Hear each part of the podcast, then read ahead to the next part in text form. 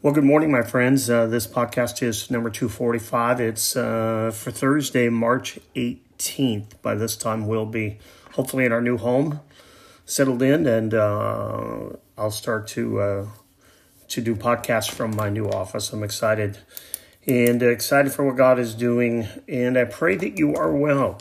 Um, grab your Bibles and turn to Matthew chapter 21. We're still in our series, The Last Week of Jesus' Life. We're coming off of um, Jesus uh, cursing the fig tree, his authority being challenged. And then yesterday we talked about how uh, in Matthew chapter 21, verses 28 through uh, 32, um, the Father is rejected. And now, um, as we get into the second part, we look at the parable of the tenants, the second of the two parables. The first one was the parable of the two sons.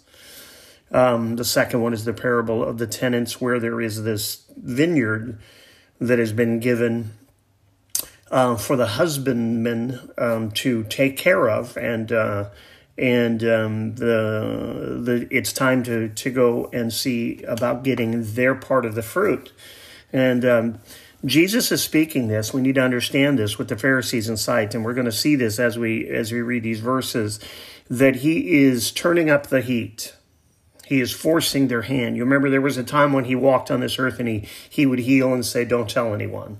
He would uh, say, "No, it's not my time." Uh, even at the the wedding of Cana, he said to his mother, "Woman, it's what have you what have I have to do with this? This is not my time." But then it was his time. It would be revealed in just uh, as he did the miracle and started to do the things that would reveal himself. But now he's just totally pulled out all the stops, and he is pressing their hand as he's headed towards um, the time of his death. Um, so we look in uh, Matthew chapter 21, and we're reading in verse uh, 33 through 46.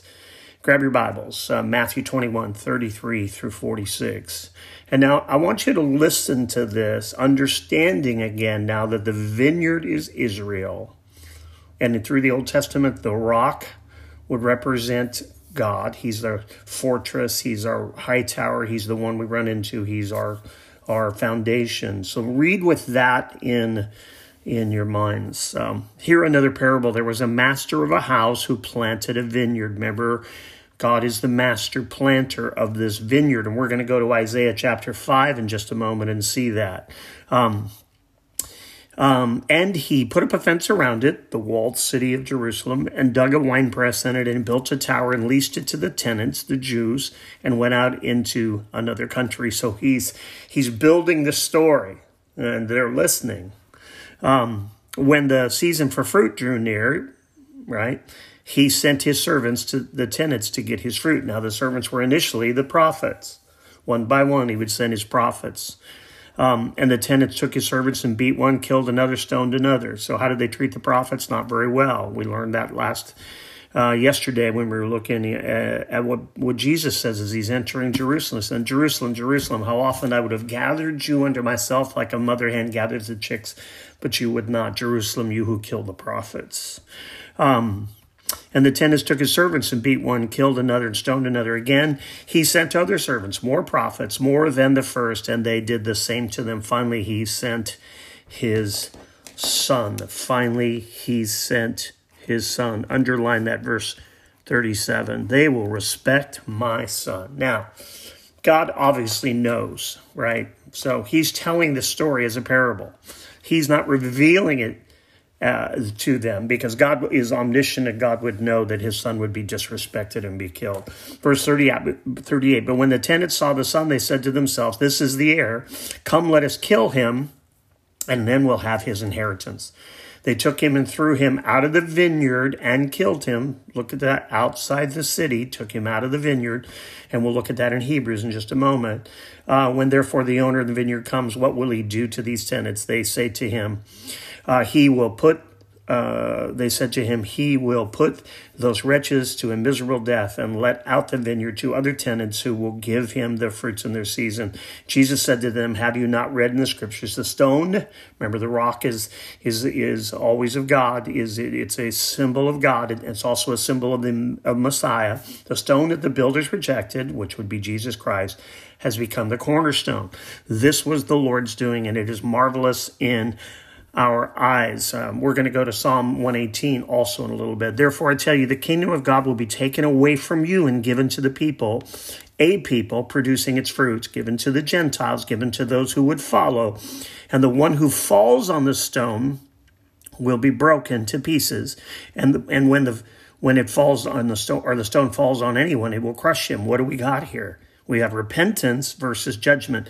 And the one who falls on the stone falls in repentance will be broken to pieces, meaning that our broken lives then will be repaired by God, by the stone. But the one who rejects him, the stone will fall on him and it will crush him. I hope you understand that. I hope I explained it. Repentance versus judgment. We fall on the stone in repentance Jesus Christ, the chief cornerstone, and we bow our knees and we humble ourselves and we repent. And God takes our pieces of our life and rebuilds it, or the stone falls on us in judgment if we do not. And although they were seeking to arrest him, uh, oh, wait a minute, verse 45, this is key. When the chief priests and the Pharisees heard these parables, his parables, they perceived that he was speaking about them. They understood the vineyard. They understood the story. And why would they have understood the story about the vineyard and the rock and all that? Because they understood the scriptures. Let's go to Isaiah chapter 5. Isaiah, the prophet, chapter 5. Uh, chapter 5, we'll look at verses 1 through 7. It says this Let me sing for my beloved for my love song uh, concerning his vineyard. Underline vineyard.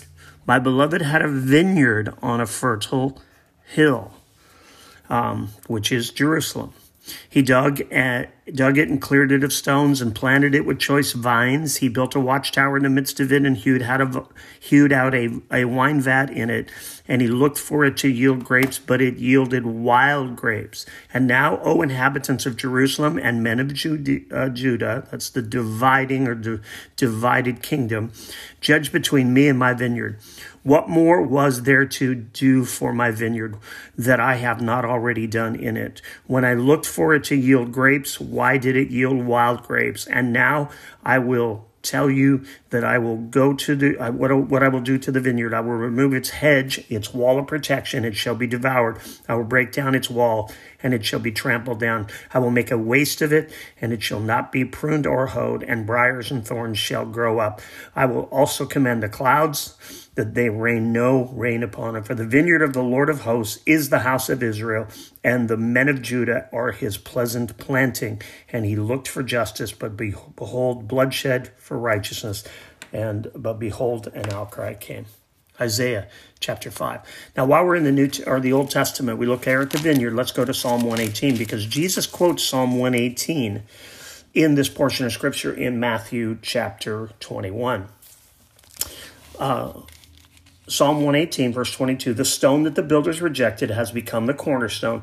This is the Lord's doing. It is, the mar- it is marvelous in our eyes. That's the one that he, he quoted there. Then, this is the day that the Lord has made. Let us rejoice and be glad in it. Some of you wondered where that was for that song. Well, here it is.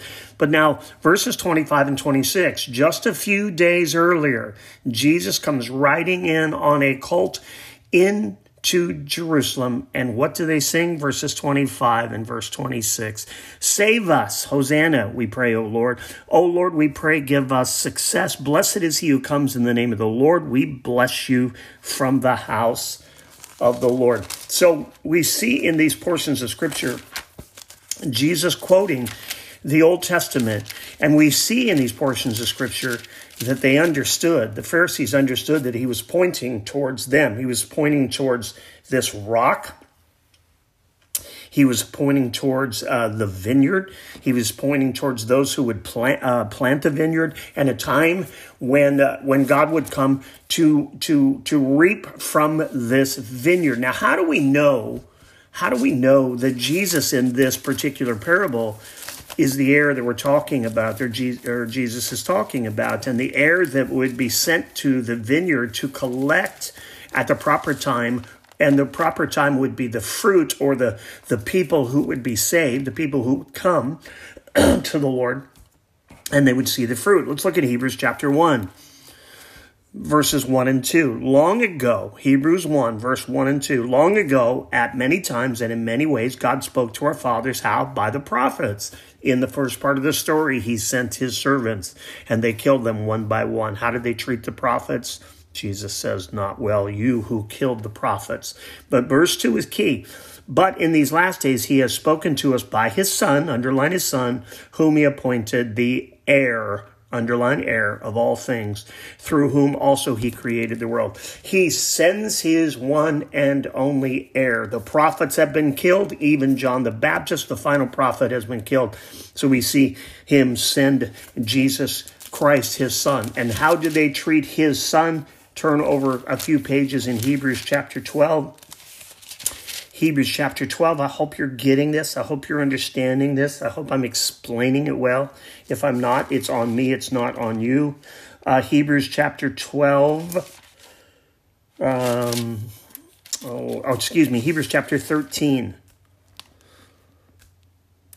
Verses 12 and 13. Hebrews chapter 13 says this in verse 12. So Jesus also suffered where? Outside the gate in order to sanctify the people through his own blood. Therefore, let us go uh, with to him outside the gate and in uh, and bear the reproach he endured. Why outside the gate? What did they do to the son? They drug him outside the vineyard and they took his life. They drug him outside the vineyard and they took his life. Now let's go back to Psalms and we're going to look at the the rock. I told you that that um, in the Old Testament, the rock represents God and it represents also Christ, as we saw in Psalm 118, the cornerstone. Let's look at Psalm 18 this time. Three verses there. Psalm 18, verse 2.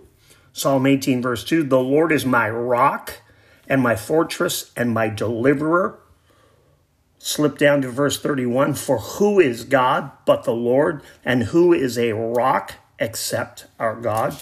And then slip down to verse 46 The Lord lives, and blessed be my rock, and exalted be the God of my salvation. That's important for us to understand that in the Old Testament, the rock symbolized or stood for God. And also, we saw also about the cornerstone or this stone that would be tripped over that the those who would fight against it would trip over and the stone would become a stumbling stone instead of a foundation stone. Now turn to Acts chapter 4 and verse 11 uh, Peter is preaching uh, before the council, before the Sanhedrin. They've done a marvelous miracle through Christ in Acts chapter 3. The lame man has been restored. He has never walked, and he's, he's all of a sudden walking, and people are confusing him, saying, Well, it looks like him. And he says, No, it is me. And so they call they call Peter and John in before the Sanhedrin, and look what they say in Acts chapter four verse eleven. This Jesus, Acts chapter four verse eleven, this Jesus is the stone that was rejected by you, the builders, which has become the cornerstone. Now they were to be the builders, they were to be the, the husbandmen who took care of the vineyard, and the very stone that God sent to them, his son, they have killed him, they have rejected him, they have killed him. Why? Because they wanted the vineyard all to themselves. They wanted to be um, left alone they wanted to do what they wanted to do. Turn to First Peter chapter 2. First Peter chapter 2. Oh, this is uh, this is um, understandable today. I hope I'm making it understandable. Uh, First Peter chapter 2. Let's look at verses 1 through 8. We have a couple more scriptures. We'll land this thing. Um, chapter 2, verse 1. So put away any malice, all deceit and hypocrisy and envy and all slander. He's talking to his holy people here. He's talking to them first, but it applies to you and I as well. We can apply it to our lives. None of these things should be in our lives deceit, malice, hypocrisy, envy, slander. Like newborn infants, infants long for the pure spiritual milk, that by it they may grow up into salvation. We need to continue to grow. Remember, we are saved, we're being saved, and at his coming or at, at our death, when we go to him, the salvation will be complete. If indeed you have tasted, that the Lord is good. As you come to him, a living stone, rejected by men, but in the sight of God, chosen and precious, his precious stone. You yourselves, like living stones, are being built up as a spiritual house to be a holy priesthood, to offer spiritual sacrifice acceptable to God through Jesus Christ. For it stands in Scripture, Behold, I am laying in Zion a stone, a cornerstone, chosen and precious, and whoever believes in him will not be put to shame. So the honor is for you who believe, um, but for those who do not believe, the stone that the builders rejected has become the cornerstone. Even though they rejected Jesus Christ, he's become the cornerstone and now to them a stone of stumbling and a rock of offense. They stumble because they disobeyed the word as they were destined to do. They, they disobeyed the word as they were destined to do. Anybody who would turn away and turn away from God's Son, the stone, Jesus Christ, becomes a stumbling stone. One more, one more scripture and we'll land this. Romans chapter 8 and verse 33. Romans chapter 8 and uh, verse 32 and 33, excuse me. He who did not spare his own son, but gave him up for us all, how will he not also uh, give us graciously, give us all things? Who shall bring any charge against God's elect? It is God who justifies.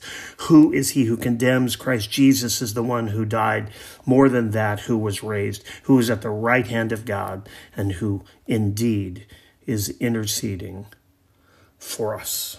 That cornerstone, that rock of offense to those who rejected him, is our cornerstone and the cornerstone of the church. And we are living stones if we have given our lives to Christ, and God is building his church upon his cornerstone, Jesus, the foundation, and upon our lives as his living priests.